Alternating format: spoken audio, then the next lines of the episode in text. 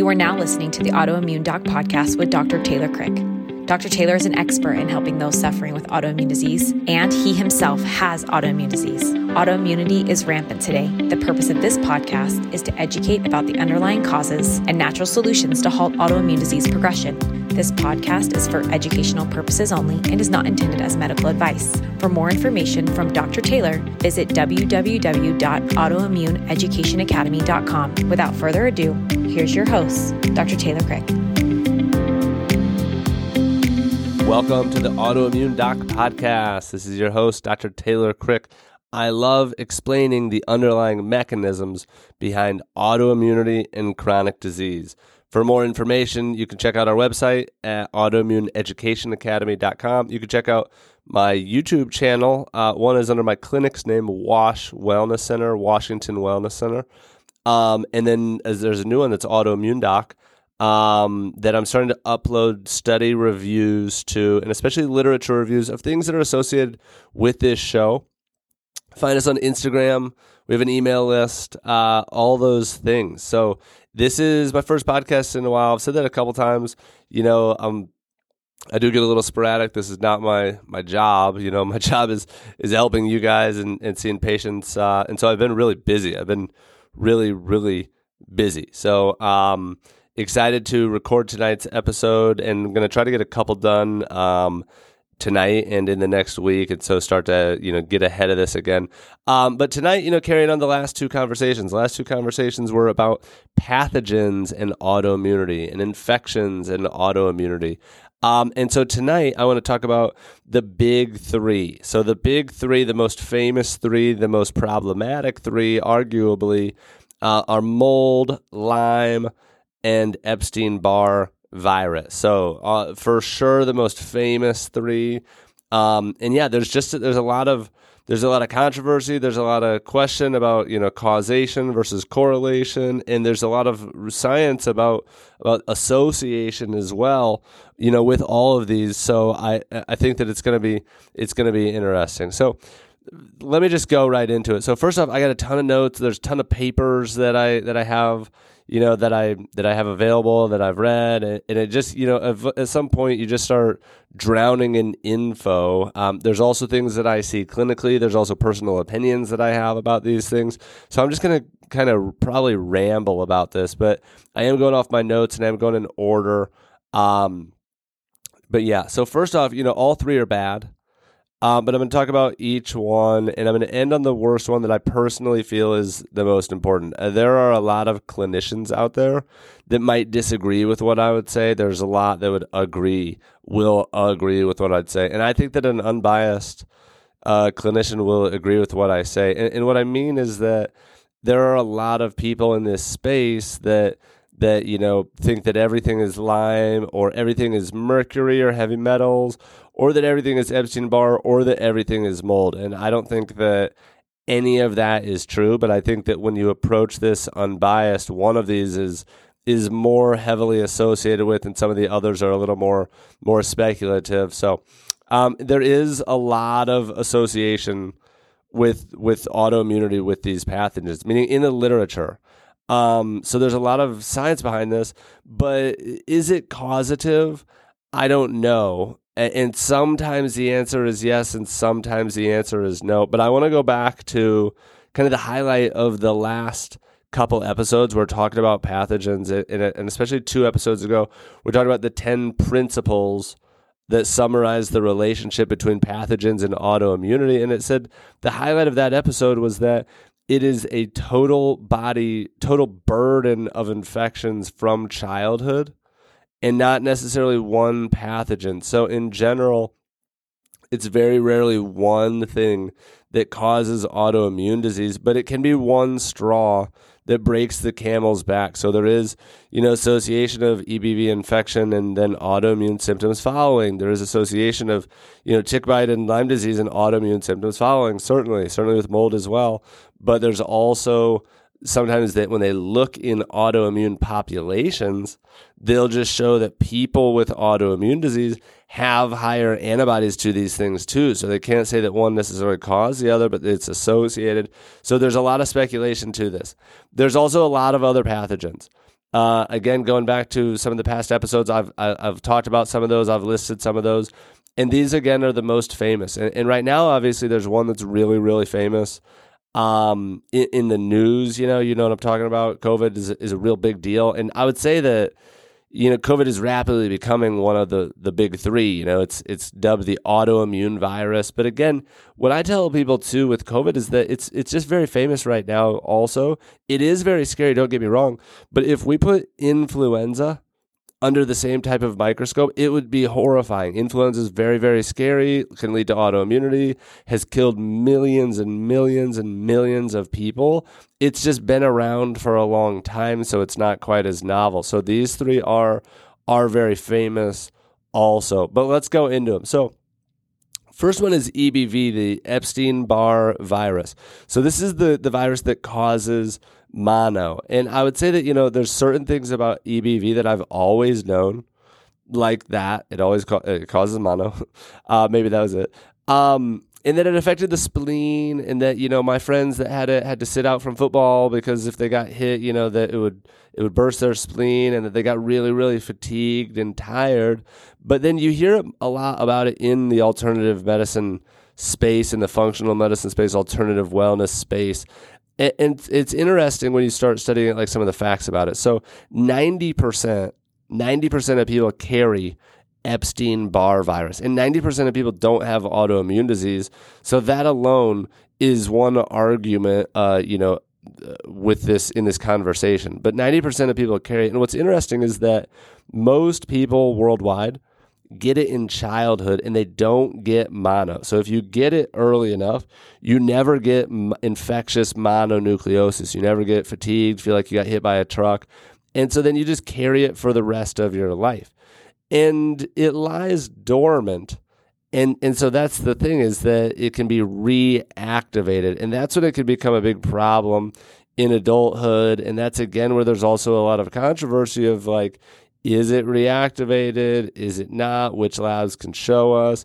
Um, yeah, things like that. It can also become citrulline So, citrulline EBV, what that means is that it basically changes the structure. Citrullination changes the structure of the, the protein homology. And, and, and then that can develop like new antibodies against citrullinated EBV that can also be associated with autoimmunity. It can it can reactivate. And then the biggest problem with EBV too is that it lies dormant in B cells, in immune cells. So not like in your lips, like a herpes simplex virus, or in your genitals, like genital herpes, or in the dorsal root ganglion, like a shingles virus. Um, it, it lies dormant in an immune cell. So when it does react reactivate, it becomes a big problem. So, you know, it is ubiquitous, meaning it's it's found everywhere. So I don't think, in my opinion, that doesn't explain the worldwide prevalence of autoimmune disease. Again, it's not autoimmune disease is not ubiquitous. It's not ninety percent of people. It can be found everywhere, but it's not as prevalent as Epstein Barr virus. Um, it does persist in the body and its activation, reactivation does correlate with autoimmune flares. So when this Epstein Barr virus does reactivate, it does correlate with autoimmune flares. So it is true that, and, and that's the gray area with this is just because you have it, a lot of people have it. Why is it a problem in you? Well, if you have autoimmune disease, if you have immune dysregulation, that's why. If you have immune suppression, then that can allow this virus to reactivate. Uh, there are cases certainly where infection with Epstein Barr virus, primary infection, precedes the development of autoimmune disease um, and symptoms. So there is certainly some direct causation. Um, you know, it, and it has the capacity to alter immune response. And when it infects B cells, okay, B cells release antibodies, and those antibodies, uh, you know, can induce autoimmune disease or can be associated with autoimmune disease. So, um, and some of the Epstein Barr virus, uh, even the antigens, have been shown to cross react with human tissue uh, as well. So, those are some of the mechanisms by which EBV can be associated with the onset or the exacerbation of autoimmune disease. Now, when we test this, there's a few things that, that can be tested. And so if you've had this tested, you know, sometimes the testing is a little bit interesting because sometimes the numbers can be crazy, crazy, crazy, crazy high, but that doesn't mean that you have a primary infection or an active infection. It means you have a chronic infection and again that's very very common you could also have you know normal level elevated antibodies that aren't that high when it's five, at least five times higher than than you know normal reference range it, it indicates a chronic infection but there's a there's def- several different antigens and antibodies that can be tested so there's uh, epstein-barr virus nuclear antigen there's a viral capsid antigen um, and, and, but what you want to look for, and a lot of these are IgGs, that's a chronic. Um, an IgM would be like a, a new or primary infection, primary infection, or an early antigen. Early antigen, even the IgG, early antigen is a sign of reactivation. So that gets confusing, you know, if you don't have labs in front of you. But if you have an early antigen and an IgM of anything else, then you've got a primary infection. Your first time getting it, this is a primary infection. If you have an early antigen and no other IgMs, then you have a reactivation. And so I'll, I'll see this sometimes. I'll see this, you know, actually oftentimes. And it's hard to tell, but what people feel like, again, they feel like they have mono, but not as bad. They feel like they got hit by a truck. They feel like their lymph nodes are swollen. They feel like they have flu like symptoms. They might feel body aches. Um, and, and they often feel like that, you know, regularly, you know, like six times a year or every month, or like they, they always feel like that and they don't really know why. They don't get influenza, they don't they don't vomit, they don't they might have a low grade fever, but it's not like your typical sickness, but they have bouts that are like sickness. And so when we see this, you know, I see it in uh, I had a you know 22 year old recently that we we found this in and, and different things. Um, so yeah, the uh, I also there's also uh, foods that can cross react with Epstein Barr virus antibodies. And, and kind of keep that process going. And that's a big deal too. I'm not going to talk about them, but I do have a video on my clinic's YouTube channel. It's kind of old, but it's it's foods that cross react with Lyme and Epstein Barr antibodies. And sometimes I'll see these foods on food sensitivity tests and think, oh my gosh, this person has EBV or this person has Lyme because they're reacting to like lamb and almond and chicken or whatever the, the foods are. But anyway, so that's a lot about Epstein Barr virus. It, it, I'd say that another thing is is that it's internet famous. You know, there are famous internet personalities with big followings that swear that Epstein Barr virus is the cause of all chronic symptoms and things like that. And that, that's just far from the case. Um, in reality, you know, it's it's a possibility that it's involved oftentimes because I think that again, a lot of times we see these things run together.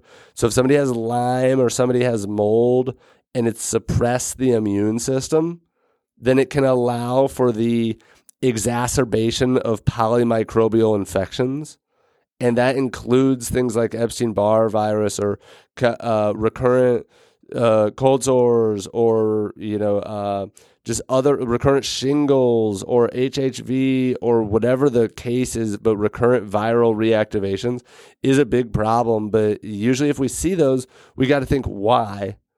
And even in that 22 year old I just mentioned, it's mold that was suppressing the immune system uh, and that was allowing Epstein Barr virus to reactivate. And he felt like he got hit by a truck about once a month uh, for for the last year. So anyway, that's a lot about Epstein Barr virus, but it's also at the same time not even scratching the surface. Um, there's several, there's lots of good papers out there. If you if you want any of them, let me know. I mean, I'll send you the the full script uh, paper, uh, full text rather. Um, but yeah, there is a lot of info out there. Oh, I will say too that EBV is most associated with MS and um shoot, I uh, uh, thyroid. Thyroid certainly. So like here's some things with thyroid that that you know it's certainly there's a, a lot of associations with Graves because of TS, TSH receptors, um, and and with Hashimoto's, um, So, and there's also some other associations like rheumatoid arthritis. That's another big one. And, and those three are just the most well researched. Um, but yeah, those are the big three: is the MS, RA, and uh, autoimmune thyroid disease. Um, but there are other associations, you know, in in the research and in the literature.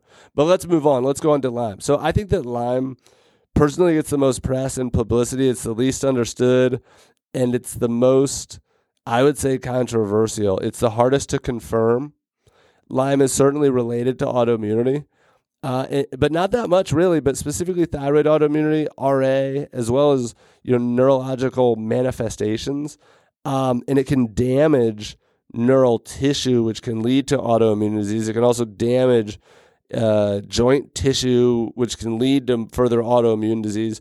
But really, regardless of autoimmune diseases, Lyme can jack people up immunologically.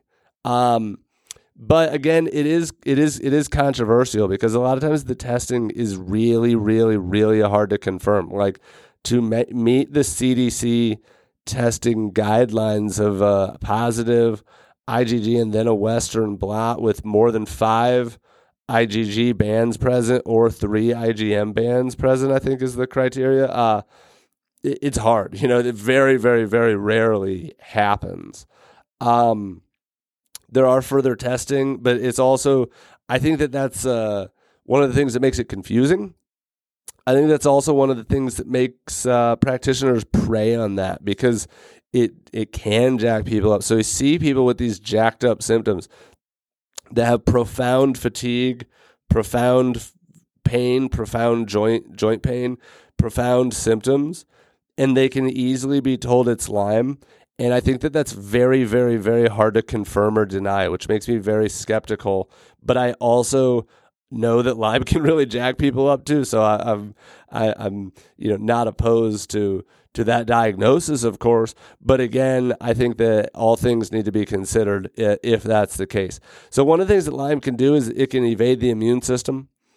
It can activate Th17. And let's talk about this. So Lyme disease is caused by Borrelia burgdorferi, which is the bacteria that uh, is spirochete that gets in from tick bites. So a lot of times with tick bites or in tick endemic areas like the Midwest where I'm at, further north up into Wisconsin is even more so. Over to the east to Pennsylvania, Maine, the Northeast, big Lyme endemic areas, uh, Pacific Northwest as well. Um, big Lyme endemic areas, even up into Canada, um, and and yeah, where there's a lot of tick and deer deer ticks. There's other there's other co-infections with Lyme. There's other uh, different, you know, related things: Rocky Mountain spotted fever, um, um, Babesia, Bartonella, Ehrlichia. You know, different co-infections. But I'm just talking about Lyme right now.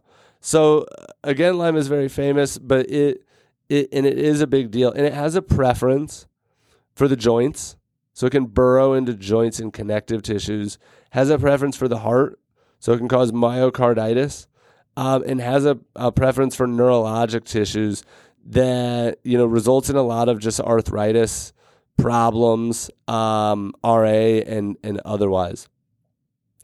And so Lyme, again, there's a few things that it can do. First off, it's very inflammatory. So it activates Th17, which is tissue damaging autoimmune inflammation. So it could certainly exacerbate any other autoimmune disease.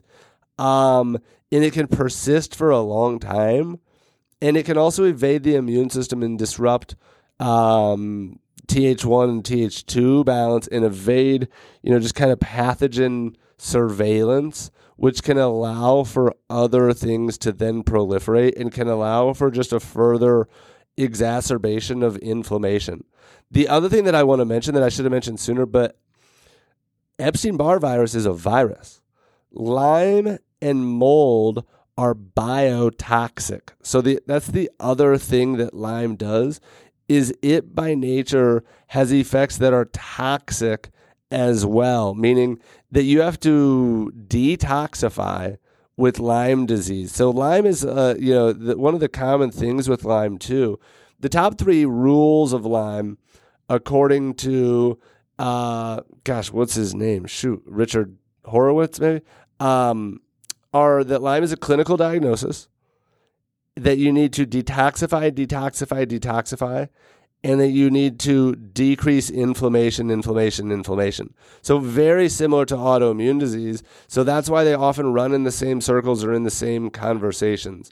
Um, but yeah, so so Lyme is biotoxic, meaning it has effects on the immune system, or, or, rather on the detoxification systems, and especially on like the lymphatic systems. Lyme will slow down lymph drainage. It can biotoxins can uh, clog or affect the bile duct and bile flow. Things like LPS, mycotoxins, um, par- parasites, Lyme, these biotoxic illnesses and and have profound effects on the pituitary and different things too that can affect you know hormonal responses um, cause immune changes insomnia changes, just a myriad of different crazy symptoms from biotoxins. So lyme and mold are both biotoxins. Lyme can cause molecular mimicry with tissue um, and lead to again tissue damage because it's a burrower that can then lead to autoimmunity. And there's a lot of uh, just neurologic effects. Oh, this is what made me think of the biotoxic thing too.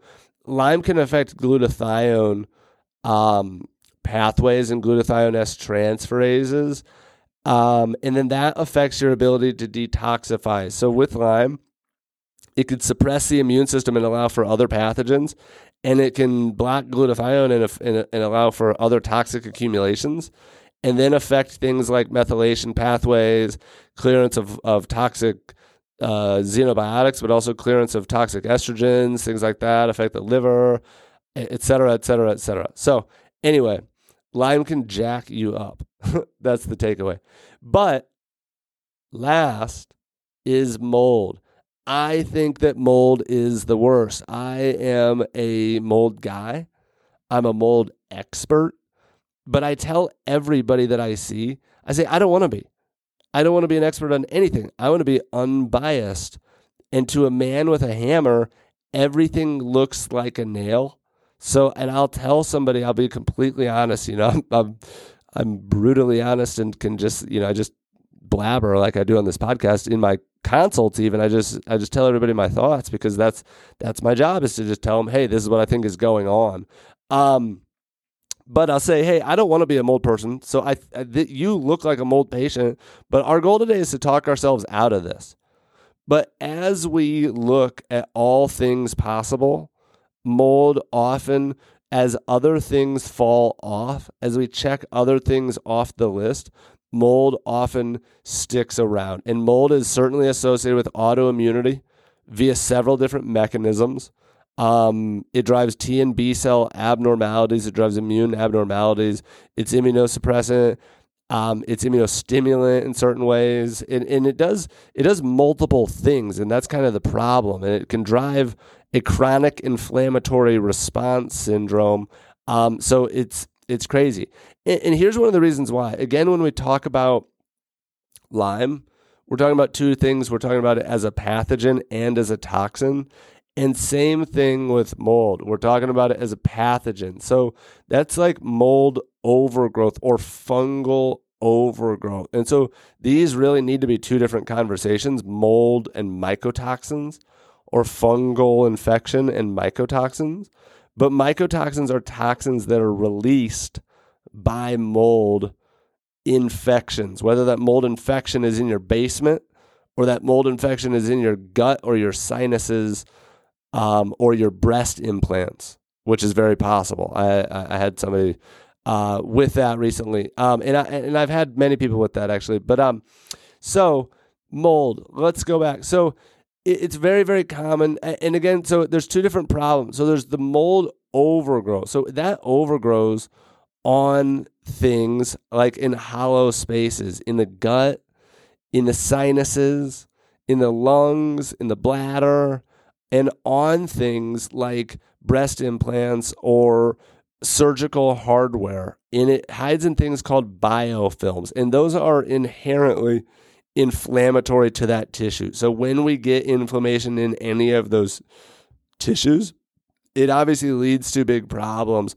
And mold can also, because of that and because of other reasons, can cleave the tight junctions and the and the barriers so it causes leaky gut leaky lung, or leaky sinuses. So that's a big deal because that can lead, that opens the door to autoimmunity. You know, if the barrier systems are not intact, then the door is wide open for autoimmunity, for food sensitivities, for cross reactivities, uh, etc. So that's that's mold that that again colonizes. So these are things like aspergillus, penicillium, stachybotrys. These are common indoor molds in your house. There's things like candida, fusarium, and different mold infections that are common in your body. And fungal and yeast infections like candida, that's that's you know uh, it's the same family. But so let's also talk about that real quick. Candida is what's called an opportunistic infection. I mean, everybody has candida. We've got it in our mouth, we've got it in our vaginas if you have one, we've got it in our stomachs, and it doesn't become a problem until there's an opportunity. So I had somebody I was with recently, and she, uh, you know, regretfully, I, I, I I'm still like, oh, come on, you got to at least call me and ask me. But um, she went on an antibiotic and a steroid, and thrush, her candida, just came roaring back. It's like, yeah, an um, immunosuppressant and an antibiotic, and so the, this opportunity arose and this candida came roaring back that she's already had problems with that we've been beating back, but it, it was opportunistic. Now, these other ones like Aspergillus, Penicillium, Stachybotrys, the way that I describe those, and I'll try to be quick here because I, I don't want to take the whole time. I'll do another podcast on mold. I got tons of info on mold. But the way that I describe these spores is that it's like a dandelion. That if I take a dead dandelion and I blow it into my parking lot, that's made out of concrete, obviously, nothing's going to happen. But if I take that dandelion and blow it across my street where there's an open field, it, there's going to be a field of dandelions next year because it's found a good place to grow. And the same thing is true with these molds that are in your house, that are in your basement, that are in water damaged buildings, that have been remediated water damaged buildings, that get stirred up when you do renovations, that all those things. When you breathe those in, or when you swallow those from your food or from your airborne environment, if they like where they've landed, they will colonize. So they will colonize the sinuses, they will colonize the gut. They like dark, moist, warm places like crawl spaces and basements and behind walls and attics and sinuses, guts, lungs, bladders, etc. So that's mold and mold colonization. Then mold, whether it's colonized in your basement in your crawl space or it's colonized in your sinuses or your gut, releases mycotoxins. So mycotoxins damage mitochondria. They're neurotoxic. They disrupt the microbiome. So mold, again, going back to mold or fungal growth, that's going to cause more of like a Th2 response because it's inflammation in hollow spaces, a Th17 response because Th17 it kills fungus, that's a fungal response, and that's problematic for autoimmunity. But mycotoxins are toxic, they're neurotoxic, they damage the brain, they damage the mitochondria, they disrupt the microbiome, uh, and they really, really jack things up. So, Mold also triggers mast cells through both the innate immune system and the adaptive immune system. So does Lyme. Um, but yeah, that's another problem that it triggers toll like receptors, which is an innate immune response. And it's inflammatory in a massive way. And it also triggers the adaptive immune system. You can develop mold sense allergies, like true allergies, or, or IgG chronic uh, antibody mediated sensitivities. So sometimes you just have runaway inflammation from the innate immune system. Sometimes you have allergies and allergies to your whole world, like foods, pollen, fragrances. Mold can sensitize mast cells. Mold can lead to antibody production. Mold disrupts mitochondria. Um, mycotoxins, many mycotoxins are immunosuppressive um, et cetera, et cetera, et cetera. And okay, so associated with autoimmune thyroid diseases, associated with ANAs or systemic diseases like lupus or mixed connective tissue disease, associated with neurological autoimmunities, um, and a liver autoimmunities, and autoimmune inner ear disease. Whoa. So that's a lot. Like a lot of that was just off the top of my head. So uh, just looking at the time, like that, that's a lot of info. So those are the big three. And I'd say that again, what I see clinically, sometimes I think that it's mold and it's not. And it's Epstein Barr or it's Lyme. Sometimes I, I think that it's Epstein Barr and it's not it's something else, you know, recurrent flu like sicknesses or it's mold or something. But again, these are the three most common. You throw something in there like I don't I don't find that heavy metals are, are as common with with autoimmunity.